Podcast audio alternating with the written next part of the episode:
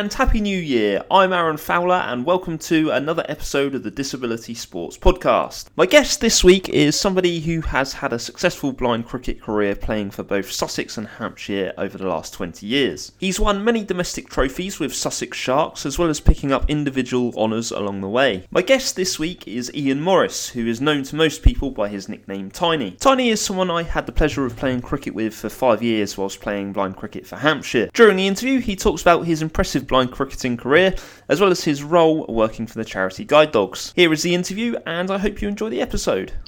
Hello, Tiny, and welcome to the podcast. How are you? Yeah, very well, Aaron. Very well. Yourself? Yeah, no, I'm very well, thank you. Um, it's nice to uh, sort of, uh, you know, have a chance to catch up and, uh, you know, sort of hear about your uh, your blind cricketing journey. Um, obviously, you've been playing the game for for quite a number of years now. Um, but I just wondered if you could start off by telling us a bit about yourself. Yeah, so my name is uh, well, my real name's Ian, but most people within the world of of blind cricket know me as Tiny, and that's a that's a nickname that I adopted before um, I even started playing. Um, so my middle initial is T. Um, I once signed myself Ian Tiny Morris as a joke, and it just stuck because of my ironic six foot four and um, reasonably sizable nature. So yeah, I've been playing the game now. Next season, um, provided nothing snaps off between now and then, will be my 20th season um, outside of um, the blind cricket world. I'm a guide dog owner. I also work for guide dogs and um, keep myself busy in between the cricket seasons, trying to hold everything together for when the sun starts shining and we can get out there and play again. And uh, I mean, everyone who knows someone with a guide dog only wants to know them for their dog. So, uh, can you tell us uh, what your guide dog's name and uh, how old? Yeah, yeah. So Millsy was seven last week. He is a giant golden retriever. Um, he is uh, he's a big old boy. Uh, so he looks I'd look silly with a small dog. So yeah, he's a he's a forty kilo retriever and uh, lovely fella he is. So um, I know who's the uh, looker of our partnership. Um, so I wondered if you could start by telling us, um, uh, you know, a bit about where you grew up um, and what were you like as a child. Yeah, so I grew up in a town called Gosport, which is those people who know Portsmouth. There's Portsmouth Harbour. Gosport is the other side of the of the harbour mouth. Um, quite a blue collar um, city, really, or town it's a borough in fact, but we're splitting hairs there. So yeah, grew up there with my um, my brother, my mum and dad um, on a council estate, and yeah, it wasn't a it wasn't the easiest time to be growing up. Um, by the time I was sort of ten, it was 1979. Um, there was kind of a lot of industrial unrest at the time. Um, so dad sort of lost his job and unfortunately never got another one. So it was quite it, it was quite a tough upbringing um, the school that I went to was, you know, was to describe it as rough was probably an understatement. It was the kind of place where, you know, they check you to see if they you had a knife, and if you didn't, they'd probably lend you one. It was, um, you know, it was that kind of an environment, and I, I was always loved my sport. Um, mainly played sort of football, um, cricket, and then sort of got into rugby. Um, Sunday league football was where I started, and it, it, you know, as the re- much bigger bloke, I, I was put off really by football by the. It, it was kind of by the mid '80s at this point, and there were always people who were wanting to square up in, in Sunday league football, and I, I, I sometimes didn't wait until after the game like they suggested. So, um, the Hampshire FA invited me to take a year off. I started playing rugby um, and played a lot of tennis as well. So whilst I paint this this kind of picture of somebody who was quite sporty, I was always on the big side.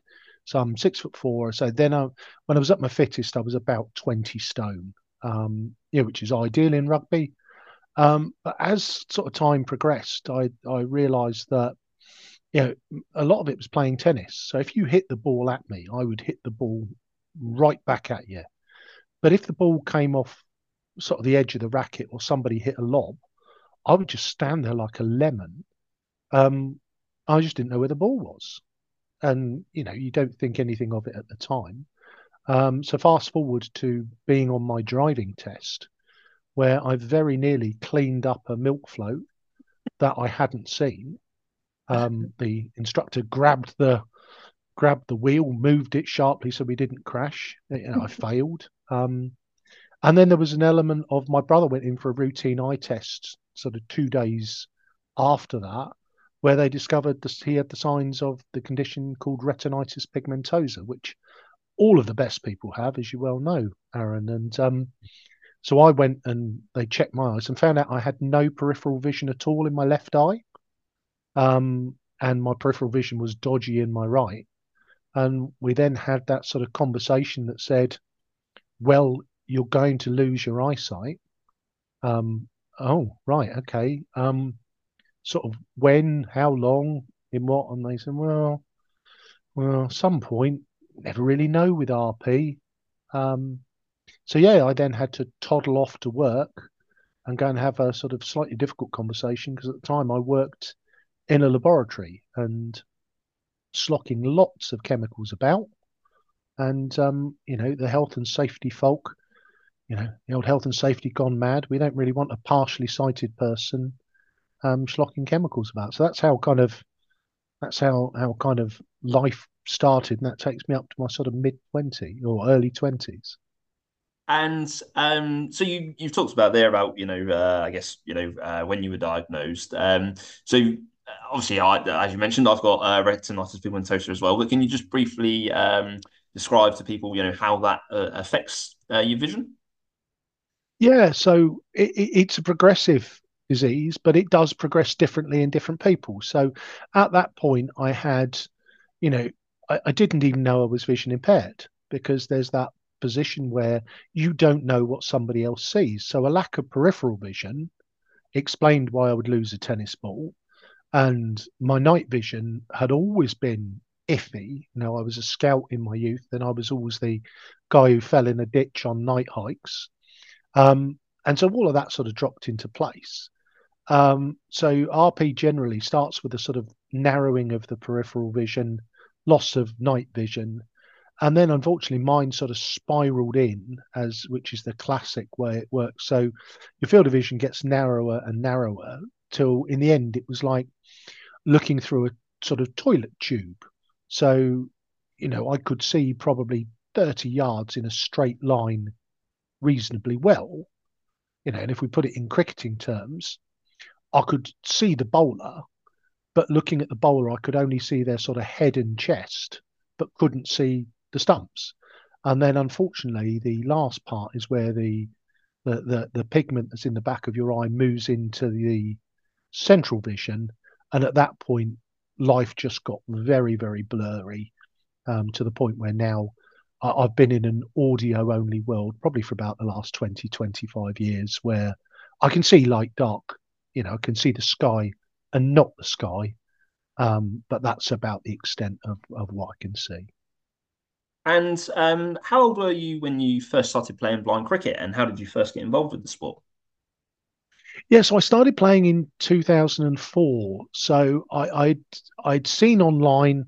I, I, was I was looking for a for a new challenge really, and and because uh, I, I got sort of diagnosed back in 1990, and and fairly soon after I stopped playing sport, um, and I gained an awful lot of weight. You know, I, I I said I was always on the heavy side, but I also, you know, was very active, and I stopped doing you know, I, I moved less and ate more, and that never ends well if you're predisposed to being heavy. So I hadn't played any sport at all for probably 12 years.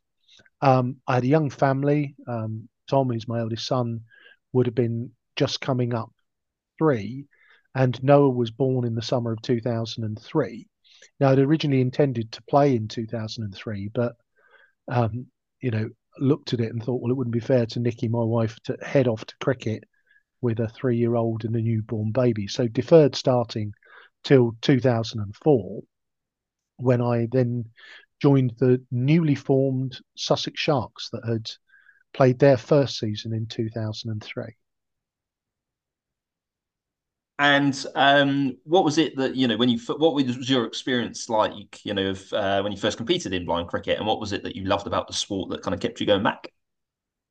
I mean, for me, to, I've always loved team sport, uh, uh, and individual sports are great, but that sort of team ethos, that sort of all pulling together, you know, looking to fight for each other, and it's that you know, rugby would have been my preferred.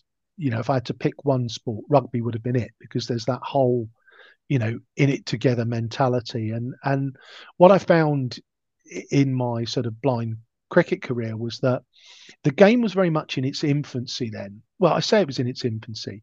You know, the the the primary club national cup has been competed for since 1979, but there was an element of the the the the sport was kind of there were 10 teams it was split into two divisions. Two of those teams were linked to vi schools and colleges so rnc and worcester.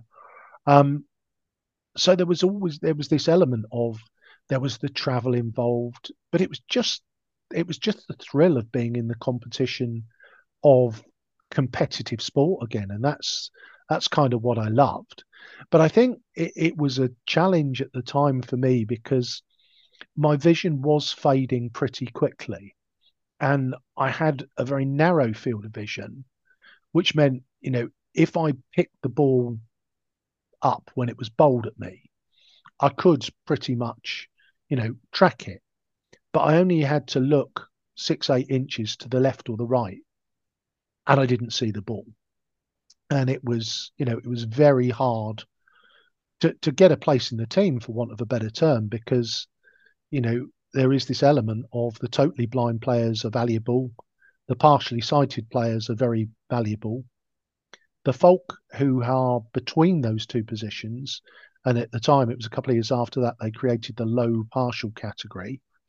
Um, really, uh, th- there's usually a spot for one of those in a team, and at the time Sussex were captained by one of the best low partials ever to play the game in Andy Dalby Welsh. So I was never going to take his spot. So a, a, couple of years in, as the sort of team started to grow, it was it was more of a challenge for me to get a regular place. And um, this obviously, I guess, then led to around the time then when we first met. Then I guess really, which probably would have been around uh, towards the end of 2008, um, which is obviously when you know Hampshire Blind Cricket Club uh, sort of formed. Um, and how did you how did your involvement with with Hampshire sort of come about? Yeah, so I, am I'm, I'm kind of Hampshire born and bred, and there's an element of I would always cheer Hampshire on at the cricket. Um, and I'd heard about Hampshire starting a team up, and I wanted to help. So there was this element of, you know, I went along sort of really initially my plan had been to uh, to just try and help Hampshire get themselves set up and going. I'd never had any real intention to to play for them, and it, at the time, sort of almost in the close season, um, I lost the last of my useful vision and so it was that realistically, I had, you know, I'd be gone from being a low partial to being a B1. And I'll never forget that first training session where, you know, uh, uh, uh, it was brilliant. You know, it was such a lot of, you know, young people and, and folk who were keen and so many players who are still playing now. But there was a real challenge in the, the, the B1s as they were called then, as the totals as they were called now. Um, n- never been asked to bowl a ball before. So there was this element of the excitement building towards a new season, and I thought there, there genuinely at the time wasn't a single B1 who could realistically bowl the ball 22 yards. And again, there was no development rules at that time, so you know you had to keep bowling until you bowled six legal deliveries. So if you bowled 50 wides, um, the game would never finish. So I, I, kind of made that decision that you know I, I really wanted to give Hampshire the support to, to get up and going, and and so switched allegiances um, from Sussex to Hampshire.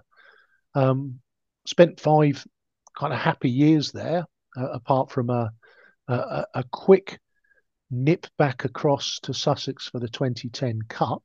Um, yeah, and and and saw Hampshire kind of you know grow and compete, and you know play in the National League but as with so many clubs, it, it, sometimes it's very hard because you get a hardcore of group of friends who form a club, and Hampshire, as you know, was formed out of a number of sort of people who had who had been at school together. Um, but then as people get older and they grow up and they have grown up lives, people sort of drift away. And that challenge of recruiting their replacements sort of comes into play. No, no, no. And I think, you know, if I look back at that original, you know, that first season that I played, um, you know, there were 10 clubs across the UK. Of those, I am fairly certain that only Sussex and Metro still exist. So the likes of Leeds and Districts, you know, White Rose, I think RNC will have said they'll be playing again this year. Um, Avon, which were based down in Bristol. Um, oh, what were they called? Team in Cambridge, Eastern Vipers. You know, they, they were kind of the teams of the time. And so many of them, the South Wales Dragons, um, Birmingham Sports, they all had this kind of period where they existed for, you know, anywhere between three and 10 years. But it, it does seem, or it seemed at that point, very hard to build sustainable clubs. And how did you find the challenge? Um, obviously, you know, you, you came from Sussex, which were, you know, obviously Sussex have always been sort of one of the top teams within blind cricket, you know, kind of competing for trophies. To then obviously coming to Hampshire, you know, a very new team. How did you find that challenge? Well, it's interesting that I think people, many people forget that, you know, Sussex started from somewhere. And in that 2004 season, the first season I played, I remember us going absolutely bonkers because we had we had won a game. Um, you know, that first season we, we lost every game. The 2003 season, you know, 2004 we, we started drawing and winning games, but it, it was it was 2010 before Sussex won a single trophy. So, you know, it was seven years in the building. I mean, since then, to be fair, we've been winning trophies for fun almost every year. But there was this position that at the time that I moved from Sussex to Hampshire, they, they weren't the powerhouse in blind cricket they are today. You know, almost every year the cup final was either Metro versus Birmingham or Metro versus South Wales or Metro versus Metro. So Metro kind of ruled the roost for probably the best part of 25 years. So I didn't find it a massive, you know, shock coming to Hampshire. You know, it was that piece, as as with any new team, that the difference between, you know, playing in the nets and playing competitively, you feel the difference. You know, it it is a you know, in, in, the nets, if your stumps get knocked over, it's well, try again next ball. Um, obviously, in the real world, that's your afternoon over once it's happened. And when you're at Hampshire, obviously, as well, to you know, to sort of the last couple of seasons, um, I think it was. Um, obviously, you went on to captain side. How did you find that experience? And you know, one season, I think it was 2012. You know, we kind of probably surprised a lot of people by finishing runners up in the league. Yeah, no, we we got runners up in the league, and it, it was that piece where I, I really enjoyed captaining Hampshire um, at the start, and it, it is that element of. I think one of the challenges is that by the end, uh, I, I knew it was time for me to go because often the weight of administration of organization is carried on the shoulders of the few. And it, it's great if you've got you know, the perfect is to always to have 12 committed players who want to play and are credible, for want of a better term. The challenge comes when you've only got eight and you're trying to, you know, make up an 11, or you've got 15 and you've got four people who are really sad they're not selected. Well, I'd got to the stage where there was only eight available, or sometimes I got a couple of people who really didn't see the game as a competitive sport. They saw it as a an afternoon out, want of a better term. Now, I always play sport hard to win, and for me, it, it was. I think that the, the tipping point was one afternoon where, you know, I had organised getting the side together. You know, a couple of lads were like, "Well, I haven't got transport," so I'd organised lifts and, you know, got everybody together and I got us all out onto the middle of the field. And obviously, as a totally blind player, when you're trying to organise the field, you need people to listen and work with you. And the the umpire said, "Well, you know, Tiny, we can't start because one of your players hasn't got a wristband." And I was like, "Have they not?" And he's like, "Where's your wristband?" He's like, "Oh, I forgot to bring it." And I I lost it, if I'm honest with you, and I I got really cross because it was a case of I've organised everything else. All you had to do was turn up and dress yourself, and you can't manage that. And I I I I really lost my temper, and it was I you know I just suddenly recognised that like I'm not enjoying this anymore. I'm at the point where this isn't fun, and it's not fun for me, and it's also not fun for the people around me. You know, if I am, you know, if I'm shouting at folk. So I I, I, I really enjoyed the journey. Uh, as you say, 2012 was, was a highlight in terms of coming runners up in the league. I think the weather helped us a little bit, if we're honest. Yeah. um, you know, but we and we got to T20 finals day a couple of times, and and we had some fun, and that that's the, I think that's the key thing. I've always, I've always played the game for fun. Uh, you know, I in my work life, I have, you know, reasonably senior roles and management responsibility, and there's an element of if I can just have fun and behave like an idiot at the weekend on a cricket pitch, that's great for it. You know, that is great stuff. And I think that's where, you know, the, the, when the fun stops, stops. And, and I thought to myself, do you know what, this this isn't fun anymore. You know, I'm go- I'm going to step back. And I think it's really healthy that you, you know, kind of recognize that because I think, as you say, uh, you know, I'm, I'm, the same as you. You know, you like you. Oh, first and foremost, sport should always be about fun. You know, the winning is you know you're going to win things if you're having fun at what you do because you're going to be committed to it and you're yeah. going to want to play well so I think you kind of hit the nail on the head there. Um, we've obviously talked quite a bit about blind cricket. Just wondered if you could briefly uh, describe the rules of the game uh, for anyone who's not familiar with it. Yeah, so it, it is a game, um, and I think this is one of the fascinating parts about the game. Is it is is one of I think it's the only blind sport I'm aware of where partially sighted players and totally blind players play together with their own sort of sight level. So obviously in goal ball, everybody is shaded. Um, but in blind cricket, it's a mix of seven partially sighted players, and then there's either four totally blind players, one player who has, or three totally blind players, and one who's a low partial with very low vision. In terms of the game itself, it's cricket as you know it. It's played with a football, um, size three football, so a child's football that's got ball bearings in it.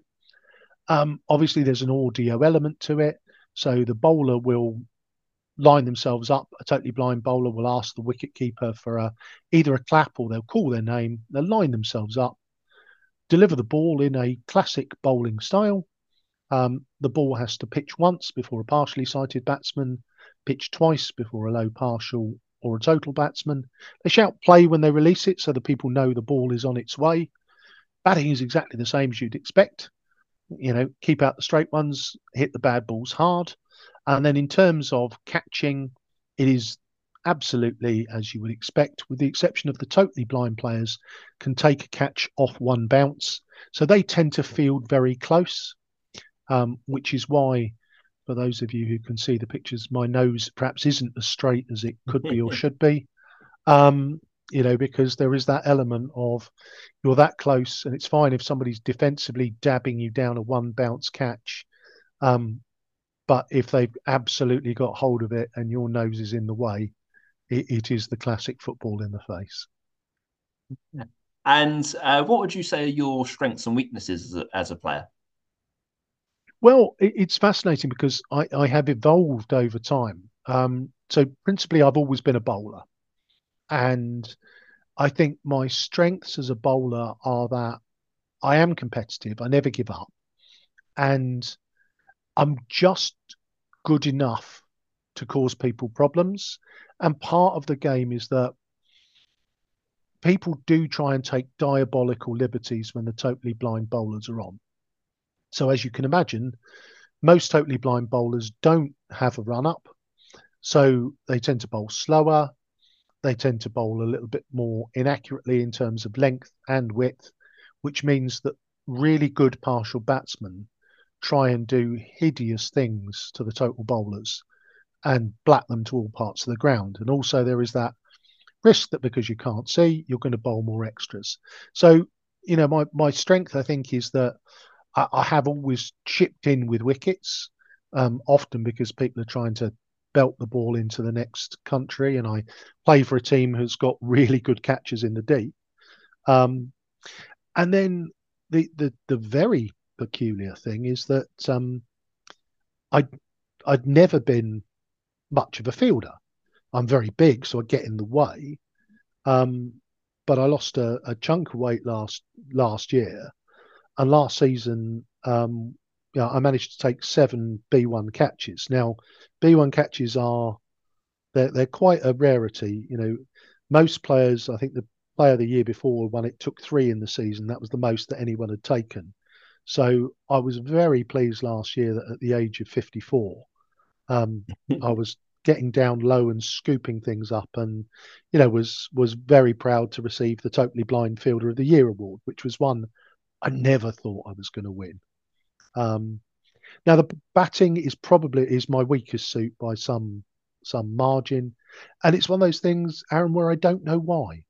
Um, because I uh, before before we had to wear shades, I was a hopeless batsman when shades came in, so all blind players now have to wear blackouts glasses or, or a cloth shade. I got better for a few seasons, you know, and hit, hit some really decent scores. And I've always felt, I always think I'm a batsman. You know, I'm I'm sort of the the the tall, fat, white Tendulkar, very wristy player. Um, but unfortunately, despite you know me deciding that that is the case, my my batting has been hopeless for years, and um, I, I, still hope that that one day with a change of bat or with with something, I'm I'm going to get bat on ball more regularly. I've always felt personally when I've seen you bat that actually you're you're almost better when you're batting when you try and play more aggressively. I've uh, seen you very occasionally kind of like take a step that you know out your crease and sort of you know try and go for something. And that so I think personally when you play aggressive, that's that's when you bat best personally. Yeah, I, I, and it is that thing where you know I can block out. So there's an element of because I I could play cricket when I could see, so I do know you know how to play a forward defensive shot and how to rock onto the back foot and and but there's that element of I'm quite a big powerful guy and my instinct is still just to clear the front foot and launch the ball into uh, into the next county. And when when it you know, when bat accidentally hits ball, it, it, does go, but it just doesn't happen often enough for my uh, for my taste. So I've gone from being a number three to uh, a, a, certified tail ender these days. and um, who would you say is the best player you've played with and against?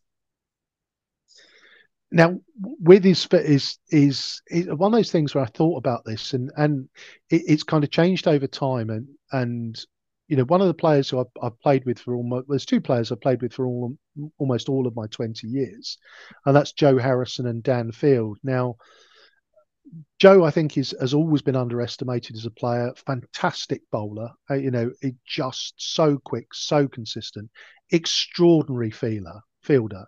You know, it, it is just, you know, if the ball's in the air and it's heading out anywhere near Joe, he'll catch it. Um, you know, and a really decent batsman. I think you know, Joe's part of Joe's challenges. He's he he's never grabbed the headlines, but he's just, you know, he would always be the first name on the team sheet because Dan Field is an irritating little man. I mean, I, in terms of, I'm so glad he's on my team because I'd hate to play against him. You know, an exceptional batsman.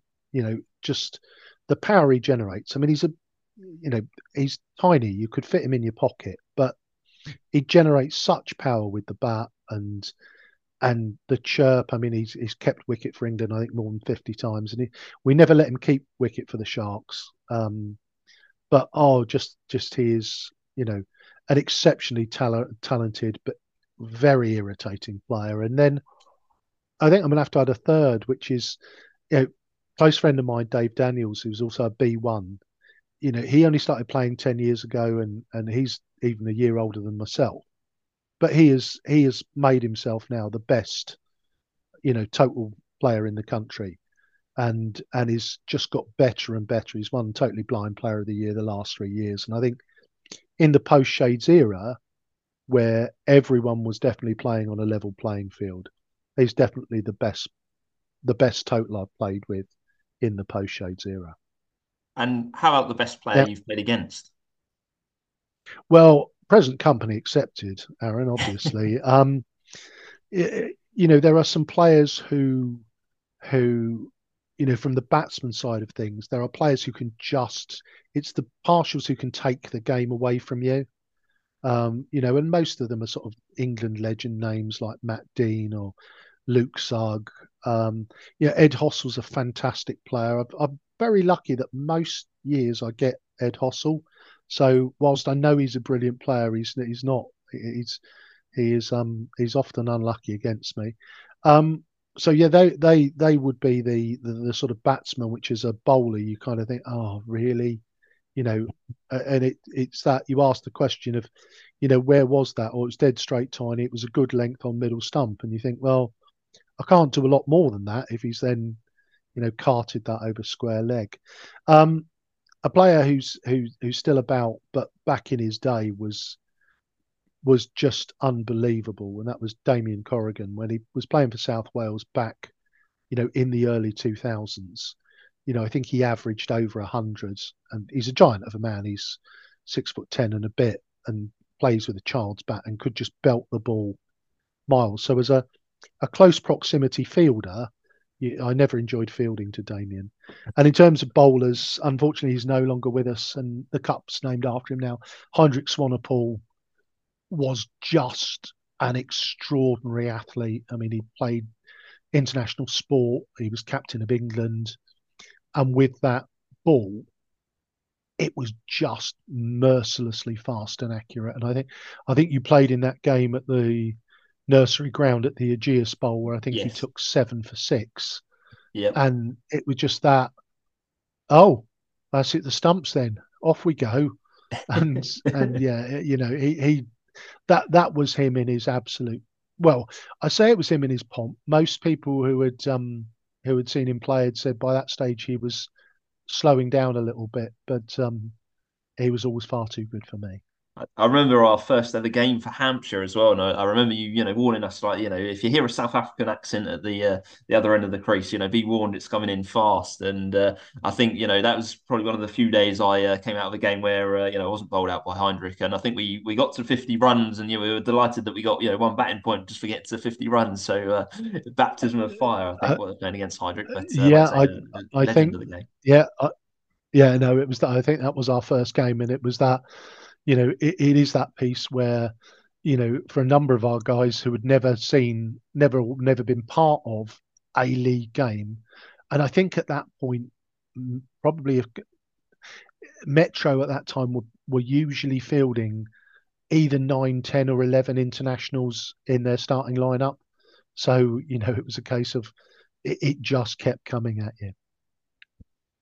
And uh, what would you say has been the highlight of your blind cricketing career? Yeah, and, and again, I, I, I tend, you know, every cricketer looks back at their stats and and has those smile moments, and and for me, the 2014 Cup final was probably my personal highlight from a playing perspective, and you know, there's a story behind it, which is that uh, there had to be a B1, a total player going in at three, and and that was me.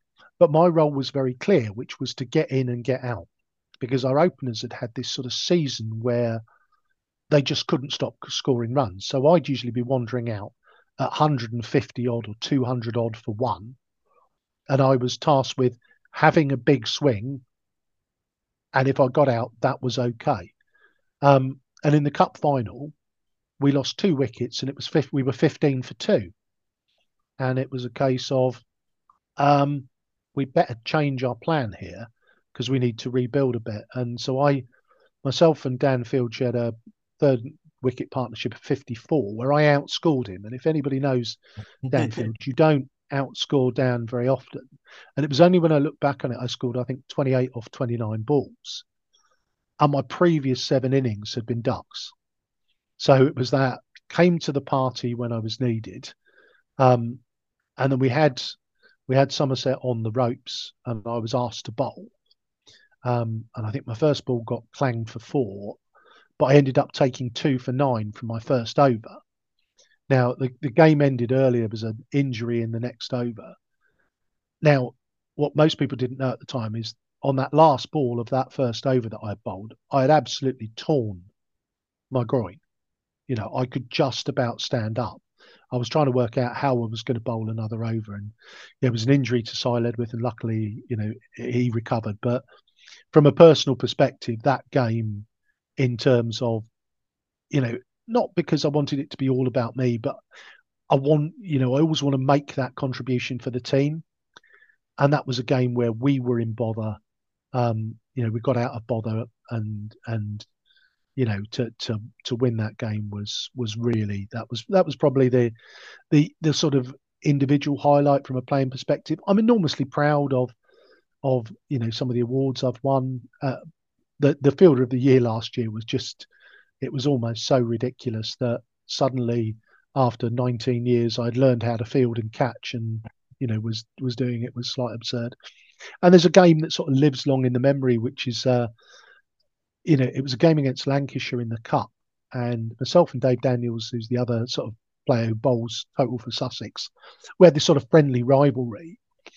And I think our partials had had sprayed it around a bit at the start, and they brought the B, you know, brought myself and Dave on, and you know, the two batsmen met in the middle, and I heard them say, "Oh, they're bringing the they're bringing the B ones on now. We're bringing B ones on. We need to up the scoring rate." And I sort of, you know, passed them and did the how rude. And I think it was something like 60 odd for none when Dave and I came on. And I took a wicket, he took a wicket, I took a wicket, he took a wicket, he took a wicket, I took a wicket. And I think it's sort of, I think it was something like 86 for six. They were begging, they were telling the umpires that they had to take us off because we had bowled our six overs. um, so that was just a lovely, for me, it was that lovely moment of sometimes the totals do get disrespected in the game. And, you know, for the pair of us to be sort of egging each other on and, you know, winning the game, that was just that lovely moment of, yeah, yeah, yeah. You, you kind of, sometimes it's not wise to disrespect the totals. And, and uh, something you kind of touched on earlier was obviously about the introduction of shades, which I think, if I remember, sort of probably came in around about 2012 ish, around that sort of time. Mm. So, what's been your experience of you know having to play with shades on, and has it been a positive or negative thing for the game, in your opinion? Well, it's a tricky one because I I came very close to retiring at that point because in in 2011 I, I was always I, I had always been very transparent about my levels of vision. So I was always very honest that I had like dark perception. You know, I couldn't see detail. You know, the the the the sort of definition for B1 was was being able to count fingers. And I couldn't count fingers. But I wasn't totally blind. And the piece that it, it was for me, it was a very difficult time for the sport because you had some players who were playing as B1s who were not B1s. They weren't even close to being B1s. And they almost made no secret of the fact that they weren't B1s.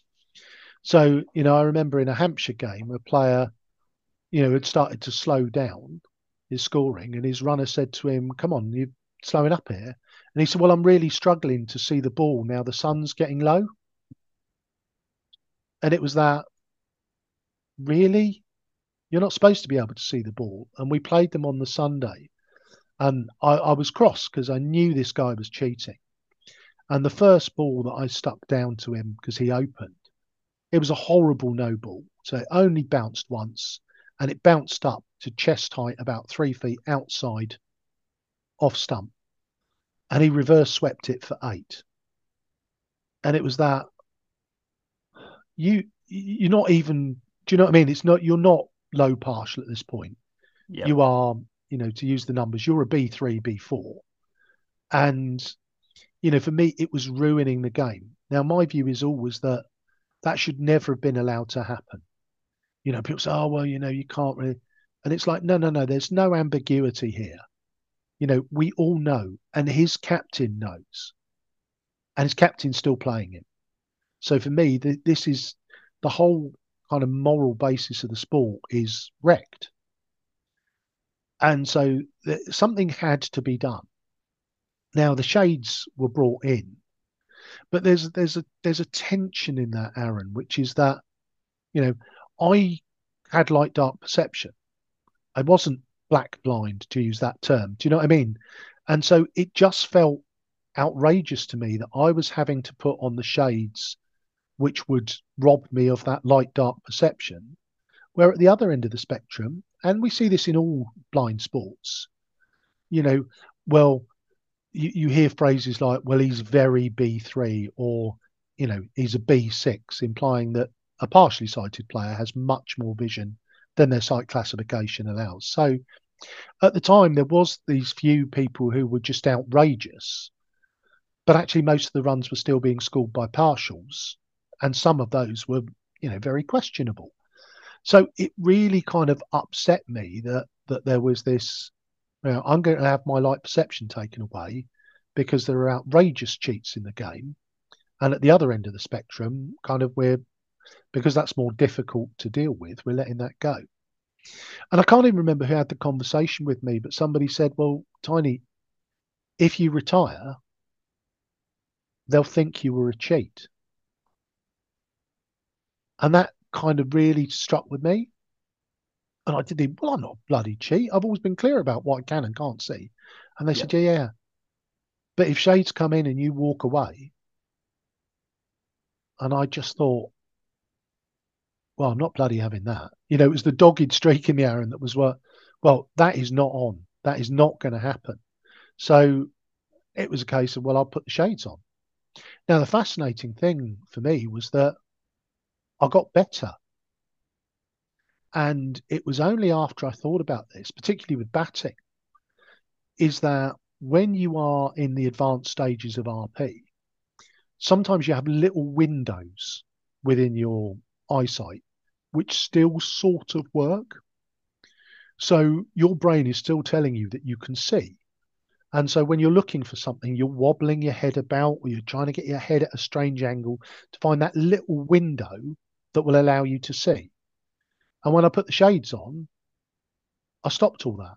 You know, and again in classic red ball, it's that if you're batting, you know, keep your head still, get your head forward over the ball. You know, your head's your still the heaviest part of your body. Do you know what I mean? Keep it still. And I stopped moving about. I stopped looking for the ball. And suddenly I'm I'm the ball's finding the bat. You know, it's it's um, and there's that element of, I think prior to Shades, I might have been nominated once or twice, perhaps, for national awards. Post Shades, I have been no- I've been nominated in a category or I've won a category every year since. That's that's impressive, and uh, I think you know uh, it's uh, credit to how you've, I guess, uh, still you know getting into your later years, you're still developing and always you know growing as a player as well. So I think that's that's you know something to be incredibly proud of. Um, one other thing as well, I guess, with you know, whilst we're on the hmm. subject of B ones, is that you know a lot of um, B ones playing the game are probably over, you know, sort of the age of 40, I guess. Um, so I just wondered, you know, why you think that is. Why do you think we're not seeing as many well, perhaps young B ones in the game? Let, let me throw a horrible stat at you, which is for the last 10 years, the partially sighted player of the year, every recipient has been under 30 for the B1 Player of the Year for the last 10 years, every recipient has been over 40. That's quite remarkable, isn't it? You know, it's um, yeah, you know, shows a big difference in perhaps the age, perhaps the age of you know um, the partials that are playing and the ages of the B ones that are playing. Well, I, I guess the thing for me, Aaron, is that you know I'm 54 now. You know, Dave Daniels has won the B1 of the year for the last three years. And you could say, well, he's an exceptional talent. But if you look at the other players shortlisted, there's a couple of lads who, you know, have been shortlisted alongside. But we're in our mid 50s. you know, and whilst there is not that physical demand of having to run around after the ball that there is as for the partials, there is a real worry for me that shouldn't even, you know, we should be making up the numbers in the leading the attacks at the national level. I mean, I started at 34. Most cricketers are considering retirement at 34. And I think the bit that the, the bit that worries me for the future of the game is that that there should be lads in their early 20s, in their late teens coming through who are better than us. And there just aren't the young B1s coming into the game. And part of that is the challenge that you see in team sport everywhere. You know, you can look at all the statistics about participation, and with the exception of girls' sport, you know, in cricket, rugby, you know, football, participation is massively down. But I think when you couple that with the the fact that the majority of VI youngsters now are being educated mainstream, and it really does worry me that PE is considered optional. You know, it, it, it is a it, it, it's too difficult to do. You know, what what do you do with the you know with a young blind child? Um, you know, when we're playing football or rugby, or we, we don't want to take the risk. Um, you know, we'll sit them on an exercise bike or something, or they can go. I, I it really does trouble me that that you know that that bringing through youngsters into into VI sport. I'm it, might be working well in other sports, but I'm just not seeing it in cricket. I, I, I guess, and that is against the yeah sorry, John. I was just going to say, I guess it's a particular worry for cricket as well because obviously you have to have, um, you know, at least three B1 players in the team, don't you? So obviously, yep. if there aren't enough B1s around, then you know you can't field eleven players. And and and I think that's it. You've got to have two who can bowl, and if you haven't got two can bowl, you can't you can't play the game. And it, it is that element of you, you need your B1s to be credible because the the risk is if they're not, then you're in a position where you know if you're playing for a game, team full of really good partials, you know, and they're keeping the scoring rate down to four, five, and over, and you come on for your three overs as the B1, and you are, you know, you struggle to bowl six straight deliveries. And the ones that you do are loopy, awful, and are getting, you know, if you're going for 18, 20, 25 runs and your three overs go for, let's say, 60, 70 runs, and the rest of the team have kept it down, you, you're going to feel that. And so, you know, they are they are essential to the game. But I will say, and this is one of the things to the shame of some other sites, the expectation within Sussex has always been that the game will be won or lost on the performance of the B1s. Now, people say well, that's rubbish, Ian. You know, you've got one of the best batsmen in, in ever to play the game. But there is that element of, you know, between myself, Dave, and Mark Ollie Oliphant, you know, who is a, you know, it, it, a decent enough bowler. And if he wasn't playing for Sussex, you know, he'd be bowling every single game, um, and he's a really top fielder. We expect we go into each game expecting to do something, and the rest of the team expect us to do something. And I think in some of the teams, there's almost a, you know, oh, you know, oh, we got to put a B one in now. Oh God, we got to bowl a B one over, and I just think, no, we, as you point out there, if you, if they choose not to turn up because you don't treat them with respect, mm. none none of you are playing. And you've also got to create an environment in any team where you know players are encouraged and you know um, feel it's a positive environment and they you know they want to learn to develop their game as well. So you know if, if you're having a, if you're yeah. going along as a B one and your experience is very negative, the chances are you probably not want to go back. So I think you know you you you hit the nail on the head. Really, it's you know you've got to be yeah. You know, and sometimes there, there is that there is that balancing act you know, because part of the rules are that you've got to have a, you know, one B1 batsman in your top three and two in your top six. Now, particularly when you're playing something like a T20 game, it, it can be awful if you've got a B1 who's stranded. You know, they are they're against really good bowling. They can't, you know, get the connection, get bat on ball, and they're not getting out. You know, and it, it's where you know I, I hate it, but I've seen teams burn their B1 by intentionally running them out. I've seen teams who intentionally won't run the B1 out because they know the batting team's trying to do it. And it just, it is, I mean, fortunately, it's pretty rare, but I, I don't think it's, I don't think it's a great look. You know, for me, we want to be encouraging B1s. We want to be, you know, working with them and, and, and, you know, setting expectations that you can. You know, it, it, it is that piece where, you know, actually throwing a ball because you know one one arm action as a B one, you simply go into the garden with a football and throw it hundred times a day over the close season, or even twenty times a day over the close season. You'll be a much better bowler when the the season starts. You've um, obviously been playing the game for, uh, you know, I guess around about 20 years now. How would you say the game uh, has developed and changed over time? Yeah, and I think that's where, you know, some of the development work, like with uh, John Garbutt, uh, who's the development director at um, Blind Cricket in England, Wales, the game has grown massively. You know, there, there were the 10 teams, and there was also a culture that, for actually quite a lot of those teams, um, you know, there was a there was a traveling culture. So because there were so few teams, you you know you travelled to play for them. You know, I remember, you know, Eastern Vipers who played in Cambridge.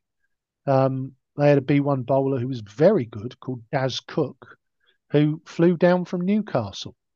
Um, you know, so people did make journeys to to play. Um, and I think now, if you look at it, that there is a, you know, there are eight teams in in the National League, but there are also three development leagues.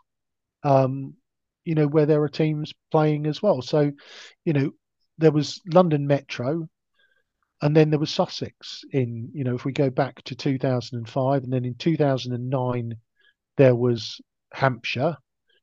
Well, now if you, you know, if you look at that corner, you know, and there was a there was a team called there were two teams in London. There was one called London Sports that sort of played out more towards Essex. But if you look at it now, there's Kent, there's Surrey. Surrey field two sides, Metro, Metro field two sides. There's Sussex, there's Hampshire, there's Dorset, there's Berkshire, there's Gloucestershire, there's Somerset. You know, so it, the game has grown exponentially. Um, you know, with a lot more players playing. Absolutely, and, and and I guess you know it, has been great to see. I think I mean you know uh, as you mentioned, you know even when I started playing in about 2008, there was only you know one national league of eight sides, and so when I returned to playing blind cricket a few years later, and there was you know obviously in you know all these development leagues, it was obviously you know fantastic to see.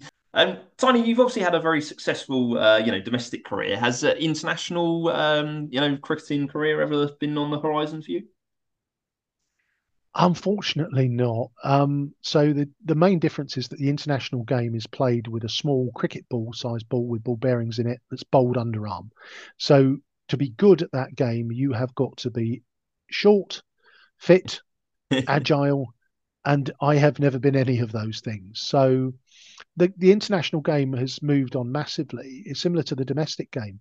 You know, back in 2004 the international team was just sort of coming together. It was very much in its infancy. It was a little bit of a sort of, you know, it wasn't necessarily the best players that played.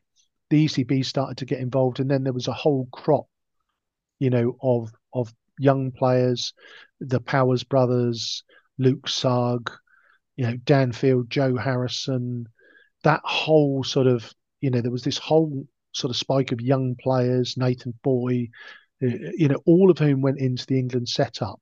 And then the expectations were, you know, were that you you trained as a as an elite athlete. And you know, as I said to you at the time, you know, 2004, I had a three-year-old or four-year-old and a one-year-old, um, and the commitment to international cricket meant, you know, ten weekends a year, and then two three weeks off if there was an international tour or a tournament. And even if I would have been good enough, agile enough, all of those things, I, I never could have made that commitment. Now, there is a part of you that remains wistful to say, well, you know, if I was, you know, if the, the international game was played with the UK domestic ball, well, I've always been towards the top end. You know, I've always been in the sort of top three, four bowlers. You know, I, I can now field. Would would I have got some caps as a as an England international if we moved, played with a domestic ball? Maybe, maybe, but we'll never know. and what are your cricketing ambitions for the future? Well, it, and it, it's quite simple to be honest, it, which is just to keep going and and to be credible. So you know, I, I I play. I still play for Sussex in the Elite League, and occasionally I turn out for Hampshire in the Development League. And it's a tricky one for me because in the Development League, I, I usually play to make up numbers, um, and and I struggle. I, I I struggle to get really motivated for the game because there is this element of, you know, I have played at a reasonable level, so you know if, there's some young players or or even some older players, and by I mean sort of in their seventies, if I'm you know bowling quickly and well and knocking them over, I'm not getting a great sense of delight from that. You know, so it is a question of I'll I'll I'll go and have an afternoon with my friends. So I want to be playing at the elite level for as long as I'm a credible player. And there is a piece where, you know, when I reach the point that I'm not credible anymore, then I will stop. But there is a piece of me that, you know, I, have I've been on my own health journey. I'm I'm probably, you know, as light, and that's not light, as as I was in 1992. Um, I'm probably as strong as I was in my mid 20s before I started playing blind cricket. Um, so there's that element of as long as nothing snaps off, you know, my intention is to keep playing hard, having fun, and, and winning stuff with Sussex. And you mentioned, um, you know, towards the start of the podcast that you uh, work for Guide Dogs. Um, just wondered if you can tell us, um, you know, a little bit about your role um, and what you do for the charity. Yes, I've been there for five years now. Um, I'm currently working as the Deputy Chief Operations Officer. So, you know, it is a case of I, I think I've had five jobs in five years. So, I, I, joined Guide Dogs really just just wanting to help. So, you know, I'd had a a reasonably long career in the pharmaceutical industry. I joined Guide Dogs, you know, really to help grow the reach. And you know, back in 2018, there was the By My Side strategy, which was about growing the reach of guide dogs and getting more dogs out there. Um, you know, which really spoke to me as well as supporting people, not just with dogs, but you know, it was to live actively, independently, and well. And I guess you can see there the ties between, you know, my love of cricket and sport, and and it was about you know going there to help. Obviously, the pandemic hit. Um, you know, well publicised the damage that that did to our breeding program, the loss of a huge swathe of our volunteers. Um, and so since then, I've been, you know, supporting operations, bringing in new processes, trying to get things back on track and stabilized, and you know, really just kind of addressing those internal challenges to to get the waiting list back down, the dogs flowing, and you know, more people out and about there living the life they choose. And um, you know, when you're not if you're not working or playing cricket, what are your other hobbies? So I, have I've become a bit of a gym gym bunny, uh, but not really. I mean, I, am in there two three times a week, and again, part of it is the whole challenge of the age thing.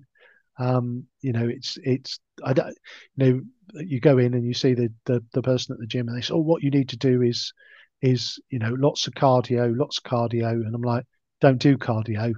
I'm quite happy to lift heavy things. So there's a bit of that going on. Obviously, you know, walking my dog. I still love my rugby, so I'm a vice president at Portsmouth Rugby Club, so I am there most weekends during the winter. Um, you know, trying to follow the game. Um, you know, listening with with a chum. Uh, unfortunately, I lost my uh, my spotter, Dr. Dick Tyrrell, um, late last year. Who would, you know, for seven eight years we had been uh, touring the south coast to these you know glamorous places like New Milton and old Walcountians in London, and uh, yes, yeah, so I still love my rugby. and um, you know, again, it's it, it is wonderful that so much of that now is, you know, every game is on the radio. So, you know, big shout out to BBC Radio Devon and uh, and the old buffers that commentate on the Exeter Chief games. So, yeah, I, I, try not to miss my rugby, and then if it's not sport related, then I do love an audible book. So, um, yeah, I'm always uh, I've always got one on the go.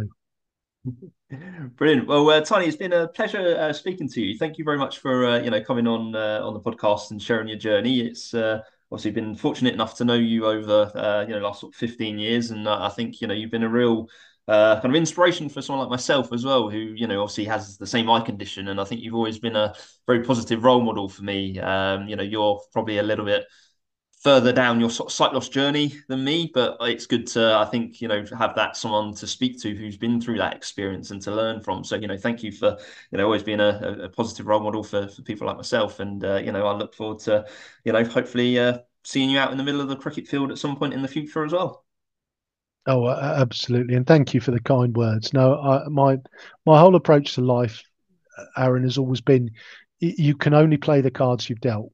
So there is an element of, and you only get one go at this life. So, you know, go and have as much fun as you can. You know, my life motto is no fear, which is a lie, but you can, you keep telling yourself often enough, you will just go and do it. So thank you for having me on today. And, and who knows, maybe in another five, ten years, I'll still be turning my arm and uh, I can come back and um, try and work out why I haven't retired yet. Brilliant. Thank you very much, Tiny. I hope you enjoyed that interview with Tiny. If you haven't already done so, please make sure you follow us on social media. We are now also on TikTok, so if you can please follow at the Disability Sports Pod. I'll be back in two weeks' time when I'll be speaking to Adam Solon about his ambitions for visually impaired boxing. And as always, thank you very much for listening.